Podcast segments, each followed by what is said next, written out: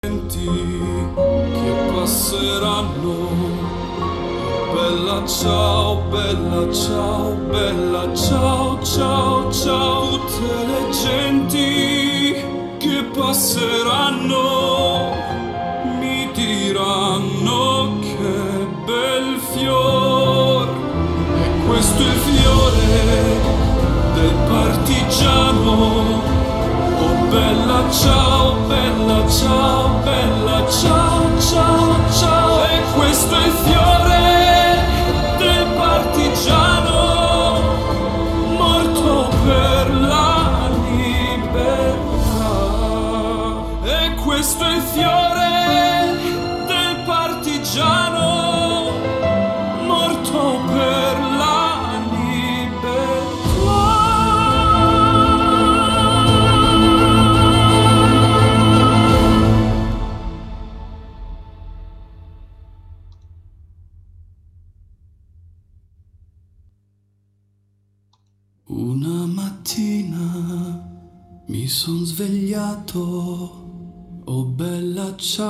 bella ciao, bella ciao, ciao, ciao. Una mattina mi son svegliato e ho trovato l'invasor. Oh partigiano, portami via. Oh bella ciao, bella ciao, bella ciao, ciao, ciao, partigiano, portami via, che mi sento di morire. E se io muoio da partigiano, Oh bella ciao, bella ciao, bella ciao, ciao, ciao E se io muoio da partigiano Tu mi devi seppellire seppellire lassù in montagna. Oh bella ciao, bella ciao, bella ciao, ciao, ciao. E seppellire lassù in montagna Sotto l'ombra di un bel fior Tutte le genti che passeranno Bella ciao, bella ciao, bella ciao, ciao, ciao. Tutte le genti che passeranno Mi diranno che bel fior. E questo è il fiore del partigiano. Oh bella ciao, bella ciao, bella ciao, ciao,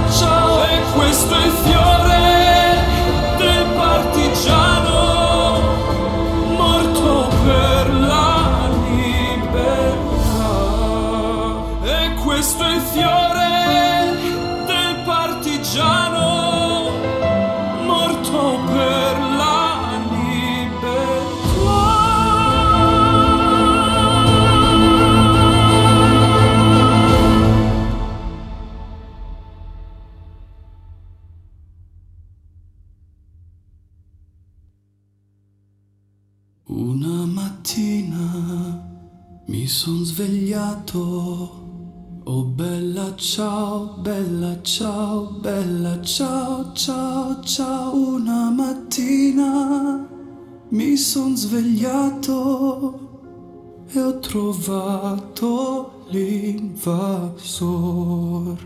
Oh partigiano, portami via. Oh bella ciao, bella ciao, bella ciao, ciao, ciao, partigiano, portami via, che mi sento di morire. E se io muoio da partigiano, Oh bella ciao, bella ciao, bella ciao, ciao, ciao E se io muoio da partigiano Tu mi devi seppellire E seppellire lassù sui montagna. Oh bella ciao, bella ciao, bella ciao, ciao, ciao. E seppellire lassù in montagna, sotto l'ombra di un genti che passeranno Bella ciao, bella ciao, bella ciao, ciao, ciao. Tutte le genti che passeranno mi diranno che bel fior. E questo è il fiore del partigiano. Oh bella ciao, bella ciao, bella ciao, ciao, ciao. E questo è il fiore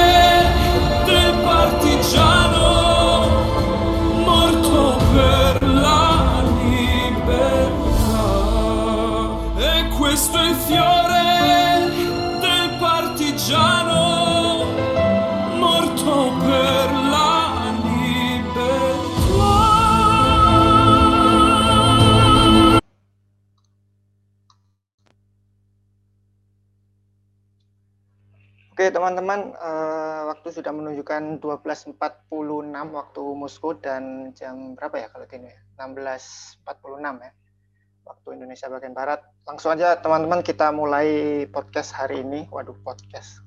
Jadi teringat uh, Om Deddy Kobuser ya. Tapi kita nggak seperti Om Deddy Kobuser ternyata kayaknya teman-teman karena tentu dengan peralatan yang sangat uh, terbatas kita memulai kita me mengawali kegiatan podcast kita di Permira, teman-teman. Oke, eh, sebelum itu, eh, Assalamualaikum warahmatullahi wabarakatuh. Selamat pagi, siang, sore, dan malam. Salam 24 jam untuk kita semua. Teman-teman yang ada di Zoom maupun nanti yang akan melihat di podcast kita, di rekaman kita nanti, eh, selamat datang dan selamat mendengarkan ocehan dari kita hasil-hasil yang kita sudah diskusikan beberapa bulan yang lalu dan ingin kita sampaikan supaya hasil diskusi itu tidak berhenti di kita gitu ya, tapi teman-teman juga bisa menikmati apa yang kita kaji selama beberapa bulan ke belakang.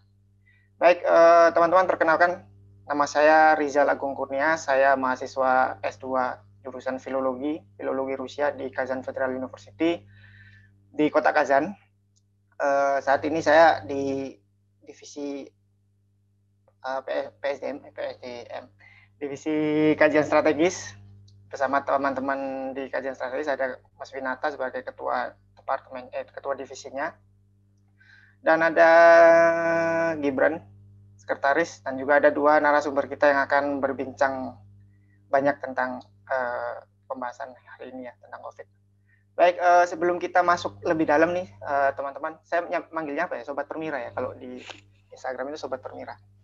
Jadi uh, jadi ingat sobat yang lain gitu ya di tempat kerja lain. Oke, Sobat Permira.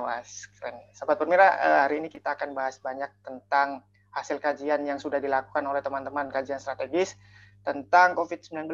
Tapi bukan, tapi uh, perlu saya garis bawahi dulu nih uh, teman-teman sekalian ya, bahwa yang kita lakukan itu uh, hanya hanya sekedar kajian literatur atau kajian informasi terkait dengan terkait dengan COVID-19 yang baik yang ada di dunia, di Rusia maupun yang ada di Indonesia. Jadi uh, sebelum teman-teman menganggap bahwa kita itu expertise atau expert di bidang COVID, vaksin dan lain sebagainya, saya perlu tekankan ini terlebih dahulu karena supaya tidak ada misunderstanding antara kita di Permira, uh, baik itu yang berada di departemen uh, divisi kajian maupun teman-teman nanti yang uh, sobat Permira yang mendengarkan kita, mendengarkan podcast ini. Jadi jangan beranggapan bahwa wah ini kalian expertise ya atau gimana enggak kita bukan expertise kita hanya melakukan kajian secara literatur dari sumber-sumber yang telah kita kumpulkan dan dari situ kita bisa memberikan sedikit gambaran kepada teman-teman apa sih yang terjadi di dunia terkait dengan COVID dan apa sih yang terjadi di Rusia maupun di Indonesia. Baik, eh, kita sudah ada dua narasumber yang menemani kita yang bakal sharing banyak karena beliau-beliau ini yang eh, melakukan kajian literatur terkait dengan COVID-19. Yang pertama ada Briliansa. Halo Briliansa. Iya, halo, selamat siang okay. waktu Moskow. Okay. Selamat sore waktu Indonesia, teman-teman. Dan yang kedua ada uh, Gerrit. Halo, Kak Gerit. Halo. Sore. Oke, siap. Uh, sebelum kita masuk nih, kita masuk ke pembahasan, kita mau kenalan dulu aja lah. Ya, kita mau kenalan dulu dengan teman-teman ini, dengan Brilansa dan Gerit. Silakan waktu dan tempat dipersilakan untuk memperkenalkan diri singkat saja. Oke, dari saya ya. Uh, perkenalkan teman-teman yang belum tahu. Uh, nama saya Brilansa Iksan Pramudia. Biasanya dipanggil Bril. Sekarang saya uh, berkuliah di Kazan Federal University, jurusan Hubungan Internasional, kurs 1, S1, uh, dan menjabat di bagian uh, kajian strategis di Bank. Terima kasih. Oke, lanjut ke Kak Gerit. Ya, perkenalkan nama saya Gerit Sluter, biasanya dipanggil Gerit. Saya sekarang ini kuliah di kuliah S1 di kuliah S1 jurusan biotek di Tom's Polytechnic University. Ya, itu aja. Oke, baik. Teman-teman sudah memperkenalkan diri. Dari Kak Briliansa itu dari HI-nya TFU dan Geri dari Tom's Bioteknologi. Baik, eh, langsung aja kita masuk ke pembahasan kita ya. Tapi pembahasan kita ini akan akan eh, sedikit apa ya istilahnya jangan terlalu tegang, jangan terlalu formal juga. Kita santai aja teman-teman yang jadi pembahas. Karena ya kita di sini sama-sama belajar, sama-sama ingin apa ya, ingin mengolah informasi sebaik mungkin dan mempubliskan ya, menginformasikan itu kepada orang lain. Dan itu adalah proses belajar. Jadi jangan jangan terlalu tegang, santai saja. Terus saya yang tegang. Oke, baik uh, sebelum kita jauh ke dalam nih ya, untuk teman-teman semua yang sudah ada di sini ataupun nanti para para pendengar yang nanti enggak para pendengar para pemirsa yang nanti enggak melihat uh, kita secara langsung kita nanti bisa lihat di rekamannya itu judul kita adalah uh, perkembangan vaksin perkembangan. Ntar kok saya jadi lupa. Ya pokoknya perkembangan COVID-19 di Rusia ataupun di Indonesia. Dan ada beberapa nanti akan disampaikan tentang vaksin-vaksin yang berkembang di dunia dan juga di Indonesia dan juga di Rusia. Baik, eh, pertanyaan awal nih yang yang saya bikin penasaran, mungkin juga teman-teman yang lain juga akan penasaran. Sebelum sebelum Briliansa dan Gerrit nanti men, apa ya membuka PowerPoint-nya atau membuka presentasinya, saya ingin tahu dulu nih pertanyaan dasar yang mungkin akan uh, dimiliki oleh semua orang terkait dengan ini Pertama itu mengapa? Ini pertanyaan langsung mengapa? Mengapa kok teman-teman Permira itu tertarik melakukan kajian tentang perkembangan COVID-19? Baik itu secara global tentang vaksinnya maupun secara uh, data kesehatannya. Kenapa sih teman-teman Permira ini mau atau tertarik untuk pembahasan ini? Silakan uh, teman-teman bisa dijawab dari Gerit ataupun Bril. Mungkin Gerit dulu supaya supaya pemirsa ini tahu nih kenapa sih Permira bahas ini apa sih pentingnya apa karena karena momennya aja atau karena memang ada sesuatu yang penting untuk disampaikan kalau dari kita sih awalnya waktu itu kita kepikiran ya untuk uh, membahas isu juga corona cuman di uh, bidang yang lebih luas yaitu di ekonomi pengaruhnya ke ekonomi pengaruhnya ke pendidikan uh, ke politik, tapi kita pikir ulang kayaknya terlalu lebar ini dan sudah banyak kajian yang membahas tentang hal-hal tersebut. Literaturnya sudah banyak banget dan mungkin karena setahun itu udah uh, sudah banyak yang membahas, jadi kelihatannya udah basi gitu. Nah, waktu itu kajian yang masih kurang adalah kajian tentang COVID. Eh, sorry, tentang vaksin, tentang vaksin COVID-19 dan waktu itu sedang panas-panasnya. Waktu itu banyak produsen itu berlomba, terutama di akhir-akhir tahun kemarin itu sudah mulai masuk ke tahapan uji uji klinis tahap 3, tahap 2 dan bahkan ada yang siap untuk pemasaran seperti itu. Jadi kita ambil momentum lah, momentum yang paling baik itu di vaksin. Seperti itu kalau dari saya mungkin kalau ada tambahan dari Gerrit langsung bisa ditambahkan Bung. Oke, berarti uh, karena momentum ya, karena memang sudah dibahas banyak yang sudah bahas tentang COVID, dan uh, belum belum banyak memang karena awal tahun itu kita memang baru baru banget ya baru banget uh, kita bahas tentang kita masuk dalam era era vaksin gitu ya 2001 awal gitu. meskipun sebenarnya kalau Rusia sudah mulai jauh-jauh hari jauh-jauh bulan sudah sudah pembahasan tentang itu oke kak kak Gerrit gimana mau tambahan tentang ini kalau menurut kak Gerrit atau gimana itu aja betul Oke, siap. Baik, uh, tadi tadi di, di sedikit disinggung ya oleh Brilansa bahwa uh, ini terkait vaksin dan tadi sudah disebut beberapa tahap ada tahapan-tahapan untuk vaksin gitu ya. Saya ingin tahu nih, mungkin teman-teman yang lain juga ingin tahu kira-kira uh, apa sih apa saja sih tahapan yang perlu dilalui oleh sebuah vaksin hingga dia itu sampai untuk keluar dan sampai untuk dipasarkan. Apa saja sih tahap-tahapan yang mungkin uh, banyak orang yang belum tahu tiba-tiba oh ada vaksin oh tiba-tiba ada vaksin oh kok ini vaksinnya boleh ini nggak boleh nah itu orang-orang halayak itu belum belum belum terlalu familiar dengan hal, hal seperti itu mungkin teman-teman yang di sini bisa menjelaskan bagaimana sih apa saja tahapan yang dilalui oleh sebuah vaksin untuk bisa keluar dan dipasarkan ke halayak publik.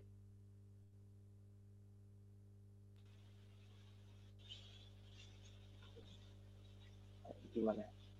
Oke, monggo, monggo, ah. silakan. Oke, barangkali saya.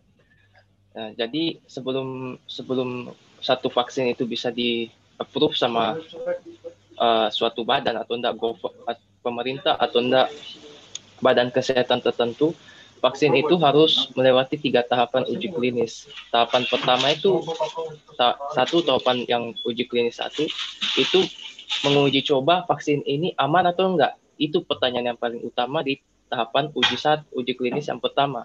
Nah, tahapan uji klinis yang kedua itu pesertanya sekitar ratusan orang dan pertanyaannya adalah vaksin ini bisa melindungi orang atau enggak? Nah, kalaupun bisa melindungi orang, kira-kira apa saja efek-efek sampingnya? Terus dosisnya harus berapa yang mesti ditaruh minimum?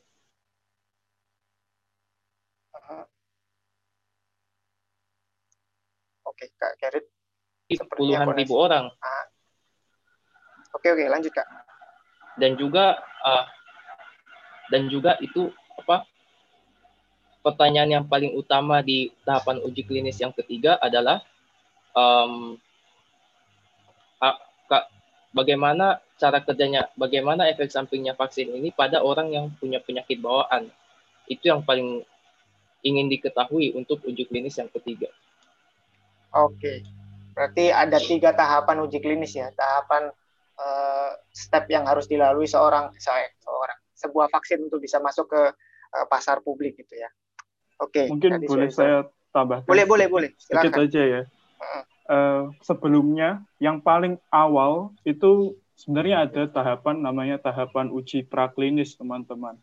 Di mana hmm. uji praklinis ini uh, vaksin ini dicobakan calon vaksin ini dicobakan pada hewan, biasanya pada uh, kera atau tikus seperti itu dan di tahap uji klinis tiga ini biasanya uh, pengetesannya ini sudah tidak di negara produsen lagi, tapi juga bisa dilakukan di luar negara produsen, negara calon negara pembeli, seperti yang dilakukan uh, Cina dengan Sinovacnya itu kita juga ada beberapa negara yang memulai uji klinis tahap tiganya di negara masing-masing. Ada Turki, ada Indonesia, um, dan ada Brazil.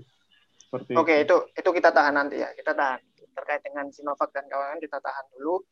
Uh, saya mau tadi sudah disebutkan oleh Bill juga sama Gerrit bahwa uh, kita perlu ada tahap-tahapan dari pra klinis sampai tahap klinis ketiga gitu kan. Pertanyaannya adalah uh, ya kita semua tahu lah ya uh, vaksin itu banyak orang yang sudah berkata bahkan uh, salah satu anggota dewan itu mengatakan bahwa vaksin itu adalah uh, apa ya, istilahnya itu kapitalisme global. Itu salah satu salah satu bagannya. Salah satu uh, konspira teori konspirasinya adalah bahwa vaksin adalah sebuah konspirasi global atau tentang kapitalisme global.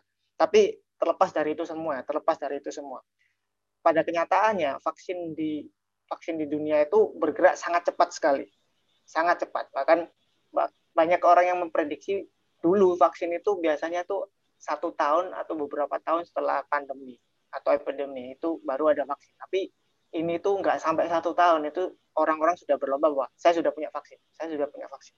Nah, saya ingin tahu nih dari teman-teman, kenapa vaksin ini bisa sangat cepat di era sekarang, khususnya di Rusia ya? Ada yang bisa ada yang bisa memaparkan nggak? Karena itu eh, sebenarnya teman-teman juga sudah membahas itu di di apa namanya di kajiannya. Silakan teman-teman yang ingin menyampaikan ini atau Oke, okay. mungkin dari saya. Nanti kalau misal boleh. ada tambahan dari Gerrit boleh ditambahkan. Ya, silakan. Boleh, uh, boleh. Jaringan saya Tadi kan per, pertanyaannya intinya mengapa Rusia atau dunia ini berlomba-lomba secara cepat dalam perihal produsen vaksin ya. Menurut saya ada beberapa alasan, uh, khususnya untuk Rusia ya. Yang pertama, kalau kita tahu ya teman-teman, virus corona itu satu induk atau satu peranakan dengan virus MERS maupun SARS. Uh, hmm. Jadi uh, intinya tinggal membangun aja, tinggal mempro apa ya, tinggal mem membangun aja apa yang hmm. sudah ada karena ada kaitannya, mempunyai kesamaan genetik dan yang lain-lain dengan MERS dan SARS. Okay. Dan uh, Gamaleya hmm. Institute itu dia juga sudah memproduksi sebelumnya yaitu virus uh, sorry vaksin MERS dan Ebola. Nah dengan vaksin MERS okay. yang pernah diproduksi untuk uh, oleh Gamaleya Institute dan dikaitkan dengan kesamaan uh, induk sorry persamaan induk uh, virus ini yang sama dengan virus MERS. Jadi ada kemungkinan di situ, lebih cepat di situ. Yang kedua adalah teknologi juga yang mendukung. Terus juga banyak negara itu juga mengaktifkan otoras, uh, otorisasi peringatan darurat.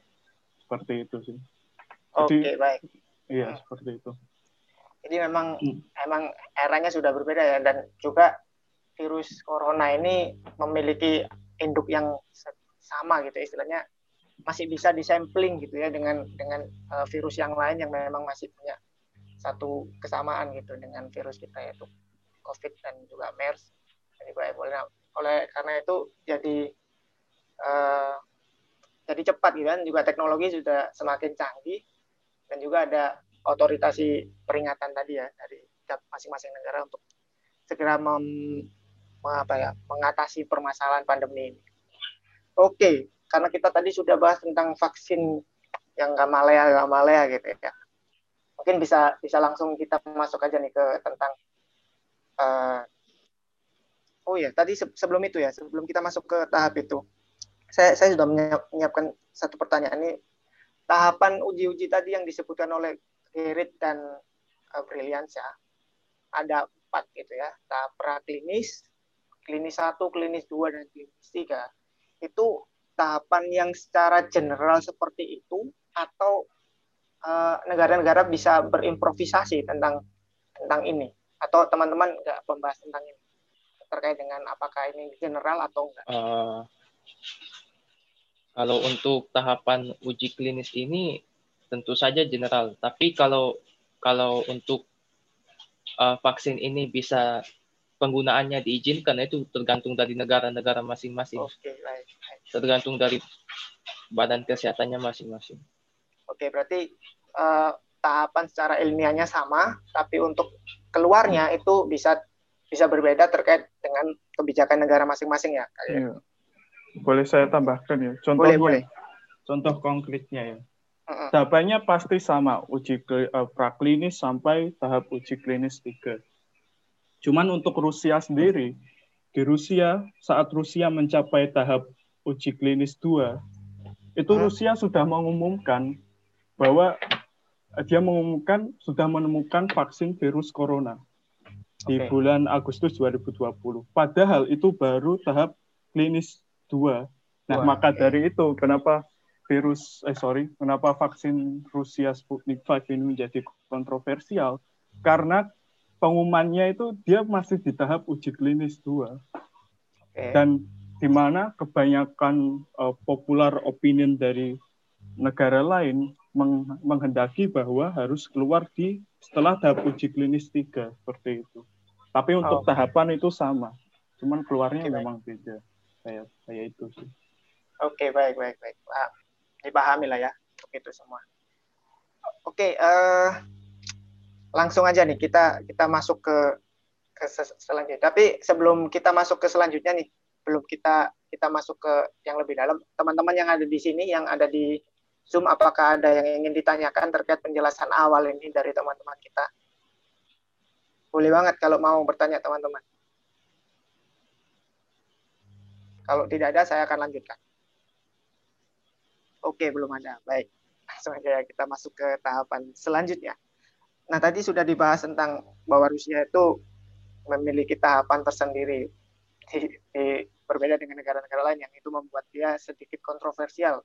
Tiba-tiba mengumumkan vaksin padahal masih tahap dua gitu.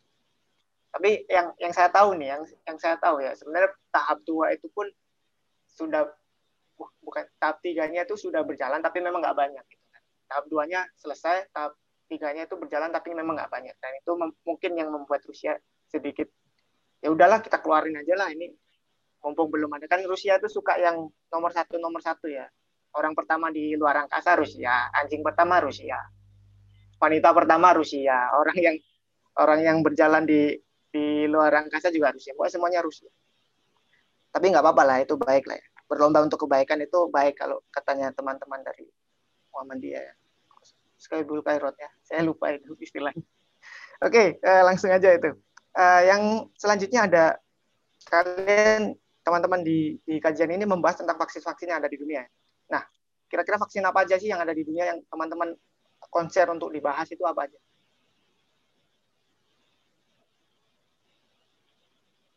Nah, yang Boleh Kak yang Gerit? kon- kita konsennya ini ada di Sputnik 5, Mm-mm. da- terus ada Pfizer, Bio, BioNTech, terus Moderna sama Oxford sama Oxford AstraZeneca. Oke, yang yang teman-teman bahas ya di kajiannya. Ada ada lima Hmm. berarti ada ada Sputnik, Ada empat. ada oh, empat ya. Oke, baik. Sinovac, Sinovac juga. Ah Oh iya, ya, iya. Sin- oh ya, Iya, Sinovac berarti lima, ya. total. Oke, baik lima. Mm, Nah, lima. Kalau boleh tahu nih, Sinovac kenapa lima ini yang dipilih, Kak Irit? Kan setahu saya Eh, ada waktu beberapa itu lagi kan kan. masih bulan Januari ya. Hmm, oke. Waktu itu masih bulan Januari ya. Eh, terus waktu itu yang yang mencapai uji klinis tahap 3 dan dia punya dan dia punya perkembangan tuh paling terkemuka ya lima vaksin ini. Bisa kita lihat waktu itu kita sudah Indonesia bahkan sudah pesan yang dari Cina punya, terus juga terus juga Moderna sama Pfizer itu sudah mulai di approve dia punya penggunaan. Baik. Makanya kita tertarik untuk pilih yang ini. Siap, siap. Oke, eh terus di, di, di pembahasan teman-teman tadi dibahas juga kan di Kak tadi bahwa beberapa negara sudah memakainya. gitu. Kira-kira dari dari lima lima sput lima sputnik lima vaksin ini negara apa saja kak yang yang memakai ini bisa disebutkan nggak? Dari vaksin pertama nih vaksin sputnik negara mana saja yang memakai? Jadi kita punya gambaran nih. Oh ternyata banyak yang Oh, pakai dari negara ini negara ini. Bisa nggak? Bisa ya. Oke kalau lanjut. iya ya bisa oke kalau untuk yang Sputnik 5 waktu saya ini berdasarkan data yang Januari waktu Januari lalu eh, penggunaannya itu sudah diotorisasi di Belarusia di Venezuela Brasil India Meksiko Argentina terus juga ada Aljazair Bolivia Hungaria Palestina Paraguay Serbia Turkmenistan Uni Emirat Arab dan Venezuela. Nah terus yang untuk selanjutnya ini ada ada eh, ini apa Pfizer. Pfizer itu sudah disetujui penggunanya di Amerika, Inggris, Bahrain, Arab Saudi, Argentina, Swiss, Kanada, Uni Eropa, Jepang, Cina, Chile, Costa Rica, Ekuador, Yordania, Kuwait, Meksiko, Panama dan Singapura. Nah, terus Moderna sudah di sudah dipesan waktu itu waktu itu sudah sempat dipesan sampai 160 juta dosis buat Uni Eropa. Mhm. Bahkan bahkan dia juga sudah sudah punya kesepakatan semacam begitu dengan Kanada, Jepang sama Qatar juga Korea Selatan. Terus untuk di Amerika sendiri Moderna juga menjadi vaksin unggulan. Nah, terus ada AstraZeneca. Nah, sekarang AstraZeneca ini kan lagi kontroversial kan.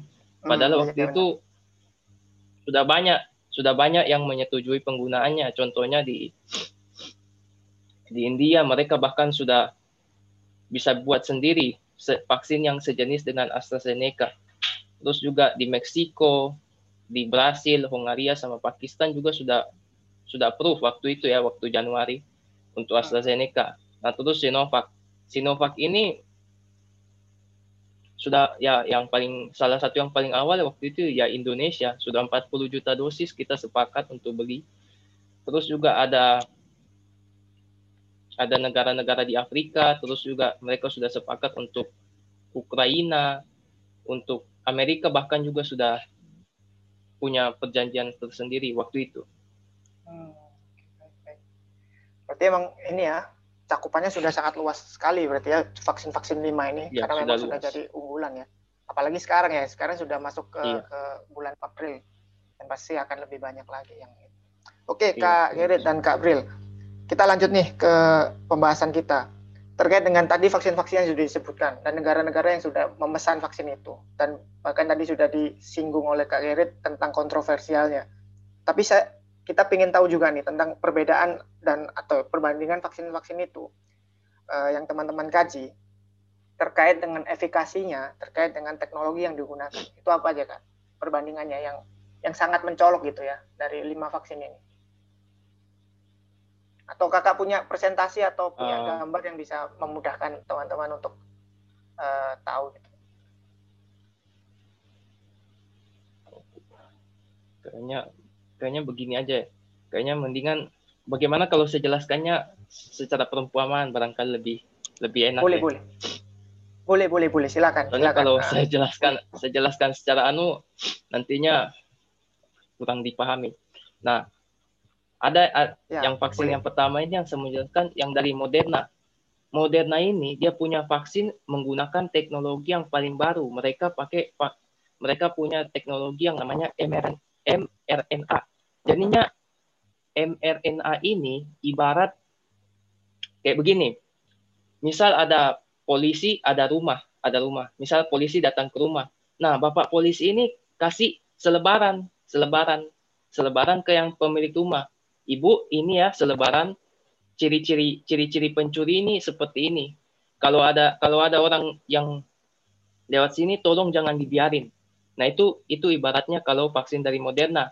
Jadinya vaksinnya itu jadinya vaksinnya itu caranya caranya bekerja itu dia mem- memasukkan mRNA itu ke dalam sel sehingga sel itu sudah tahu dia punya dia punya luarannya corona itu seperti bagaimana tubuh ini sudah paham begitu corona itu Oke. seperti bagaimana kurang lebih seperti begitulah kalau untuk Moderna Mhm. nah terus kalau untuk yang dari yang dari eh, yang dari si apa eh, apa ini eh, AstraZeneca sama sama ini apa yang Sputnik 5 Sputnik 5 ya. teknologinya mirip.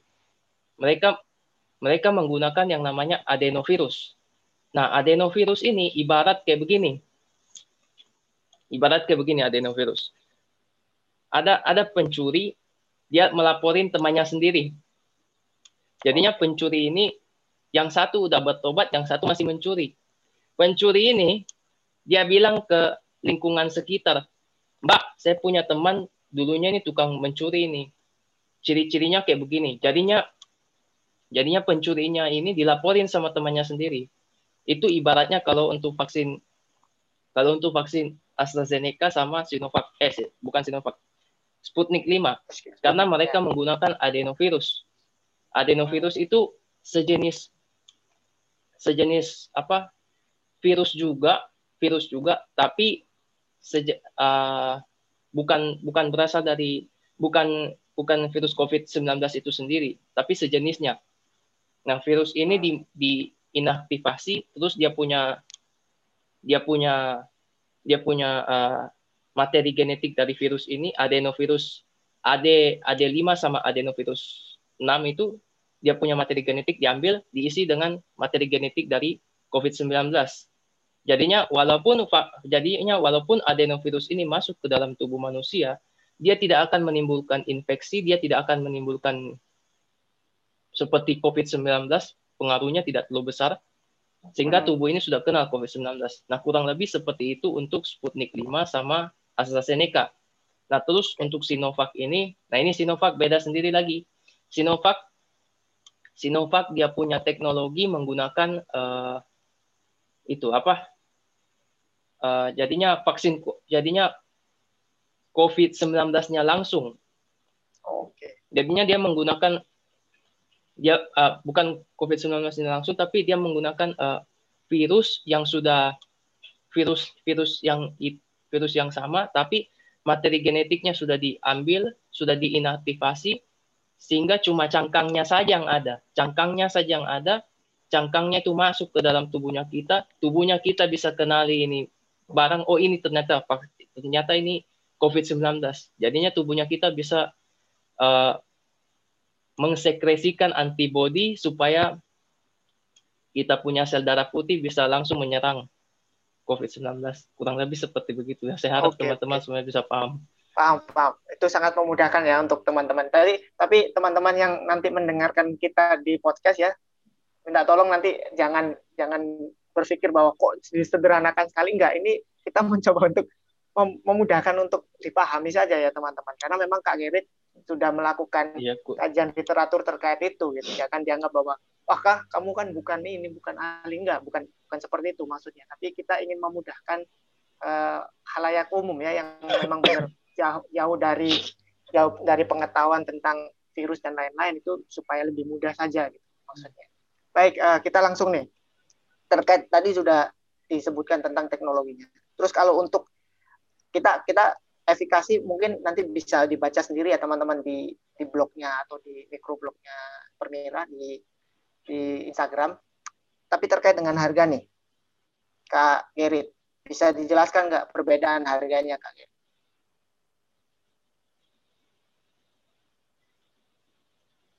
Halo? Barangkali brilian ya. Oke, silakan silakan. Brilian boleh hmm. tentang perbedaan harga. Oke, terkait perbedaan harga ya. Uh, jadi untuk perbedaan harga dari vaksin-vaksin tersebut ada beberapa uh, harganya berbeda intinya. Sebentar, saya coba cari dulu.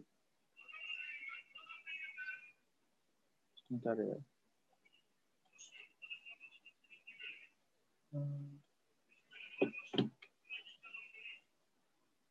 Oke. Jadi uh, untuk di harga yang paling mahal, harga yang paling mahal itu di peringkat pertama ada vaksin dari Moderna. Kemudian selanjutnya diikuti, sorry, yang pertama Moderna itu satunya, satu dosis itu senilai 37 US dollar. Yang kedua ada uh, Sinovac itu sebesar 30 uh, eh, US dollar, kemudian Pfizer and BioNTech itu sebesar 20 dolar di urutan ketiga, kemudian Sputnik 5 itu ada di 10 dolar di urutan keempat, kemudian Johnson Johnson uh, itu ada di posisi kelima, sama harganya dengan Sputnik 5 yaitu 10 dolar. Yang ketiga atau sorry yang terakhir yang paling murah itu punya dari AstraZeneca Oxford AstraZeneca itu sebesar 4 dolar. Nah, untuk kenapa harganya segini itu kurang tahu. Tapi untuk Moderna sendiri kemungkinan besar kenapa harganya mahal ini juga karena pembiaya uh, sorry karena menurut saya ya karena uh, pembiayaannya ini lumayan besar karena Moderna ini hampir dibiayai sebesar satu sampai satu setengah miliar US dollar. Jadi mungkin ada hubungannya lah mengapa harganya itu juga lebih mahal seperti itu paling tidak menurut saya okay. dari hasil survei itu bukan survei kajian. Oke okay, baik. Berarti yang paling mahal Moderna. Moderna. Yang paling murah kita paling murah aja ya. AstraZeneca. AstraZeneca baik. Berarti Sinovac masih lebih mahal ya dari AstraZeneca? Sinovac iya lebih mahal di berapa okay. tadi? Itu biar biar ini kita membuat saudara-saudara yang ada di Indonesia tidak terlalu khawatir ya. Iya. Terkait dengan harganya ya, bahwa kadang kan orang Indonesia punya opini bahwa uh, ada har ada harga ada rupa. Ada rupa ya. Iya seperti itu. Di paling okay, di urutan kedua nih. Baik. Oke, okay. kita kita lanjut nih, uh, Bril dan Gerit. Uh, selanjutnya terkait dengan ini perbandingan kasus ya. teman teman-teman kan juga mengkaji perbandingan kasus yang ada di kasus COVID yang ada di Indonesia maupun di Rusia. Kita langsung spesifikkan di Indonesia dan di Rusia karena kita lagi di Rusia sekarang dan kita berasal dari Indonesia itu aja alasan umumnya ya. Dan juga perbandingan kasus kematiannya terkait dengan itu. Bisa dijelaskan nggak dari teman-teman? Oke, boleh saya share screen? Boleh, boleh, boleh. Mhm.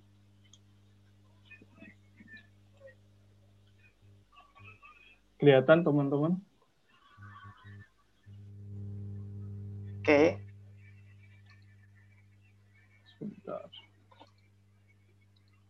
Oke, di sini saya akan menjelaskan ya sedikit tentang data kesehatan.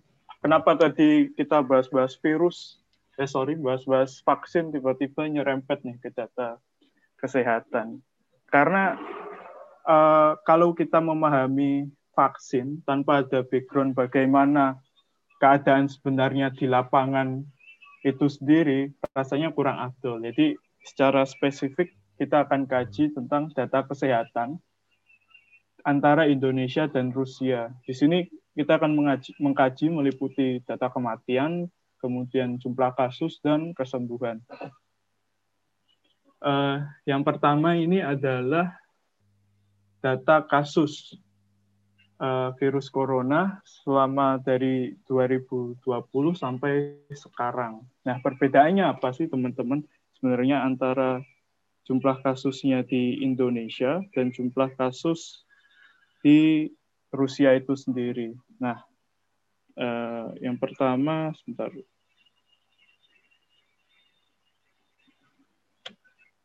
Kalau kalau teman-teman lihat ya, sebenarnya penyebab atau faktor utama dari tingginya kasus corona di kedua negara ini adalah yang pertama adalah blundernya eh, kebijakan lockdown yang diambil dari kedua pemerintahan tersebut, baik Rusia maupun Indonesia, mereka sama-sama melakukan sebuah blunder. Kalau lihat, kalau teman-teman lihat ya, eh, sebenarnya Rusia ini di awal bulan Januari mereka itu sudah melakukan suatu tindakan yang benar, teman-teman. Dia melakukan lockdown, apalagi Cina berbatasan langsung dengan Rusia itu sendiri. Maka pemerintah Rusia waktu itu sigap uh, memperlakukan lockdown terhadap perbatasan Cina. Tapi lockdown itu tidak bertahan lama karena timbul masalah karena ditutupnya perbatasan, yaitu uh, timbul masalah di bidang ekonomi. Jadi aksesnya menjadi susah, bahkan tertutup. Nah itu menimbulkan masalah dan akhirnya mau nggak mau untuk meredam masalah ekonomi tersebut, pemerintah Rusia ini akhirnya membuka perbatasan Nah, kemungkinan besar saat membuka perbatasan itu karena isu ekonomi, mau nggak mau, akhirnya virusnya menyebar, teman-teman. Tapi, menyebar, tapi untungnya pemerintah Rusia ini sebenarnya sudah sigap, sudah mempersiapkan uh, laboratorium dan kapasitas tes yang cukup besar. Pada waktu itu saja, uh, di awal bulan tahun 2020, satu hari itu bisa 165 ribu tes dilakukan dengan kapasitas laboratorium pada waktu itu sekitar 500 sampai 600 dan itu terbilang cukup besar. Nah, gara-gara uh, penduduknya sudah mulai terjangkit dan akhir tapi kapasitas tesnya besar, akhirnya meningkat nih. Akhirnya meningkat dan akhirnya uh, bisa terjadi peningkatan yang which is bagus karena sudah diketahui semua. Nah, lalu mengalami penurunan di sini karena karena sudah dites, sudah transparan, mengalami penurunan. Nah, penurunan ini akhirnya diakibatkan apa? Menurut saya dia, diakibatkan eh, karena tesnya sudah dilakukan, lalu orang Rusia ini kebanyakan warga Rusia yang saya amati pada waktu itu mengindahkan peraturan. Jadi kayaknya waktu ini dia waktu naik ini dia pikir kalau sudah berakhir sudah yang paling tinggi akhirnya mulai tidak disiplin. Apalagi waktu ini juga ada libur panjang summer. Akhirnya di awal bulan September ini kasusnya naik lagi. Kasusnya naik lagi. Tapi untungnya karena kapasitas tesnya dan kapasitas laboratoriumnya seiring waktu itu juga terus meningkat akhirnya bisa di tracking lagi nih karena untuk saat ini di Rusia sendiri itu ada sekitar uh, eh, 1000 laboratorium tes dan uh, eh, 118.000 uji tes setiap harinya. Dan Rusia ini menurut ahli ini sudah mengalami atau sudah mencapai titik jenuhnya. Jadi tinggal sekarang sudah mulai penurunan nih kecenderungannya. Nah, sedangkan Indonesia teman-teman, Indonesia ini uh, masih diprediksi masih belum mengalami titik tertingginya karena masih dinamis ini kurvanya teman-teman. Ya ini juga sama pemerintah juga blunder karena banyak statement yang kita makan nasi kucing jadi kita nggak ini. Oke okay, oke. Okay. Kita kuat seperti itulah. Selain itu okay. di, samping, di samping itu juga gara-gara uji tes yang kurang sama kedisiplinan juga di sama seperti itu. Oke okay, baik. Berarti itu tentang uh, penyebab bahwa tingginya kasus di Rusia ya dan juga di Indonesia ya. Sama-sama yeah. kalau bisa disimpulkan sama-sama terlambat untuk menutup perbatasan dan berapa ya kalau di Rusia mencoba untuk berani membuka lagi tapi ternyata memang langsung Iya, langsung. Terus kalau untuk kasus kematian gimana, uh, Briliansa? Nah, ini langsung masuk ke kematian. Nah, ini prediksinya dari kita untuk Indonesia ini sampai baru bulan Agustus 2021 ini prediksinya akan mencapai titik tertingginya. Jadi masih lama. Ini prediksi ya teman-teman. Lalu untuk kematian sendiri ini bisa dilihat eh, grafiknya seperti ini.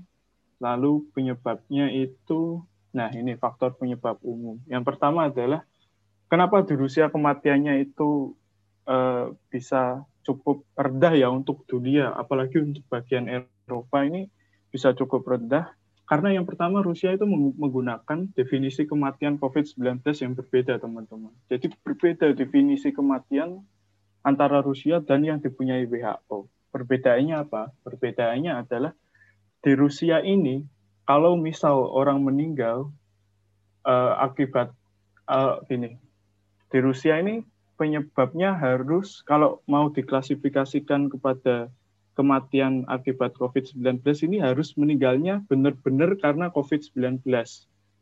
Misal kalau ada Oke, orang bukan karena ini ya, bukan karena komplikasi ya.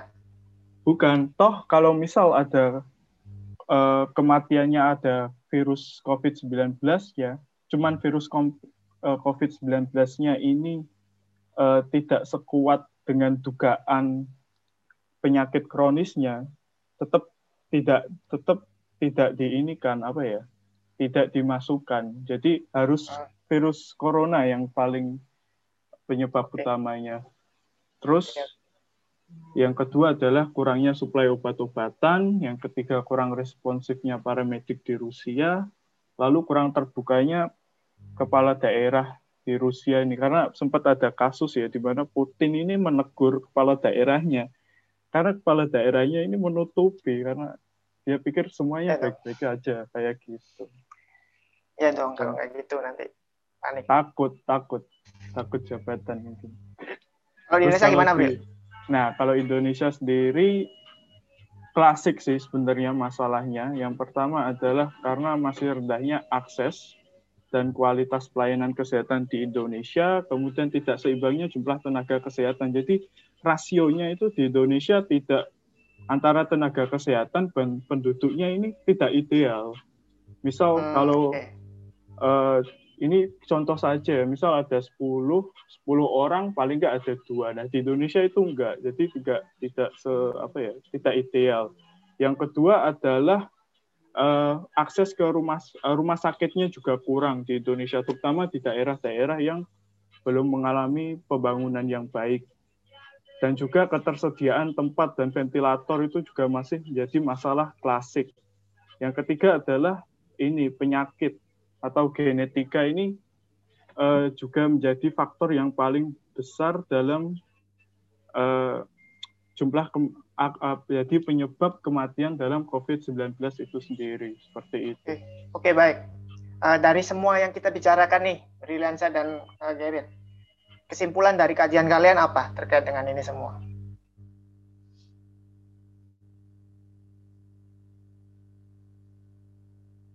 Halo guys.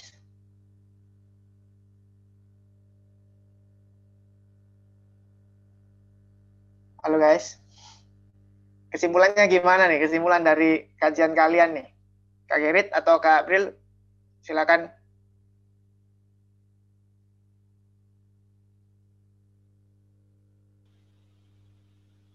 Singkat aja, kesimpulannya seperti apa? Mungkin dari Gerit. Ya. Kesimpulannya? Ya, kesimpulannya dari kajian teman-teman di di Permira terkait dengan tema kita kali ini. Apa yang bisa kalian berikan kepada kita semua nih, pada hal hal publik dan tentang kesimpulannya kalian dan kalian ini apa? Kok jaringan jelek lagi. Halo guys. Sudah sudah terdengar Kak Gerit suaranya? Oke, mungkin beri, beri aja yang yang jawab bisa Oke. dibantu. Kalau dari data kesehatan sendiri ya, eh, kesimpulannya adalah eh, pada awalnya memang eh, kita melakukan blunder ya antara Indonesia dan Rusia. Cuman seiring berjalannya waktu dan seiring terbukanya akses dan teknologi juga semakin berkembang, akhirnya untuk Indonesia sendiri di awal tahun ini sudah uh, sudah baik akses mulai dari jumlah tesnya, jumlah laboratoriumnya dan diharapkan di pertengahan bulan pertengahan tahun ini diharapkan angkanya menjadi angka sorry angka ininya angka tesnya men, mencapai jumlah yang tertinggi dan which is good karena akan semakin terbuka akan semakin diketahui bahwa oh ya udah memang orang Indonesia uh, yang sudah terkena segini. Makanya besok kalau misal di awal Agustus prediksinya itu akan per, kasusnya per hari itu bisa sampai 20 ribu per kasus teman-teman jangan kaget karena itu bagus karena ya kita udah mulai terbuka dan aksesnya mulai gampang seperti itu. Oke baik. Dari Kak Gerit mau nambahin? Hmm, barangkali untuk uh, ya untuk vaksin ini kalau kalau untuk vaksin ini rata-rata semuanya sudah sampai uji coba tahap 3 tapi uji uji apa hasil hasil yang dipublikasikan ini masih cukup minim waktu itu pada saat itu.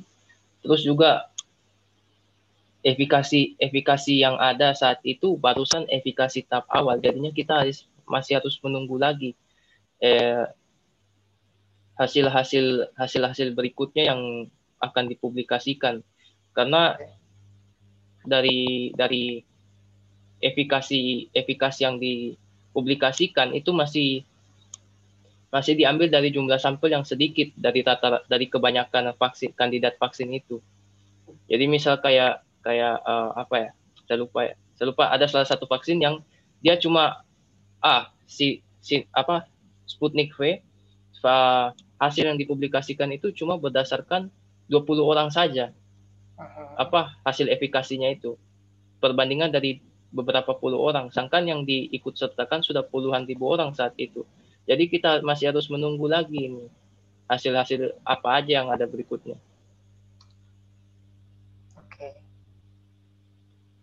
Oke, baik. Uh, teman-teman, Kak Gerit masih di sini nggak? Halo Kak Gerit?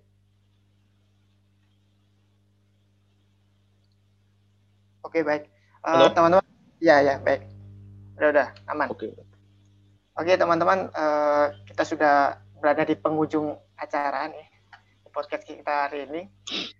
Kita sudah masuk tahap kesimpulannya tadi sudah dibacakan oleh Kak Briliansa dengan Kak Gerit kita semua tahu bahwa uh, COVID ini akan masih akan berlangsung gitu, tapi kita nggak perlu terlalu khawatir karena vaksin sudah mulai jalan dan termasuk saya dan teman-teman yang ada di Rusia ini sudah mulai vaksin, terutama yang di Moskow juga sudah mulai divaksin, di Kazan juga sudah mulai dan mungkin di kota-kota lain juga sudah mulai divaksin.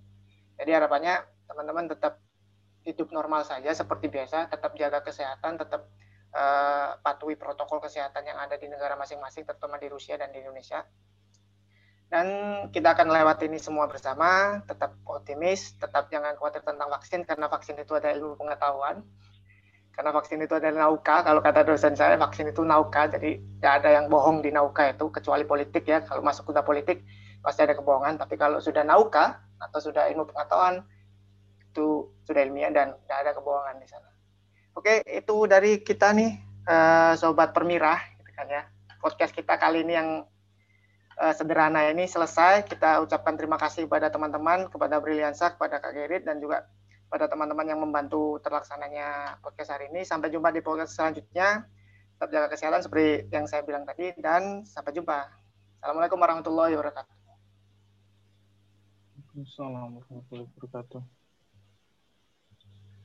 Oke, terima kasih. Yang teman -teman. jadi yang jadi sekretarisnya siapa nih? Eh, rekamannya di dimatikan aja kak.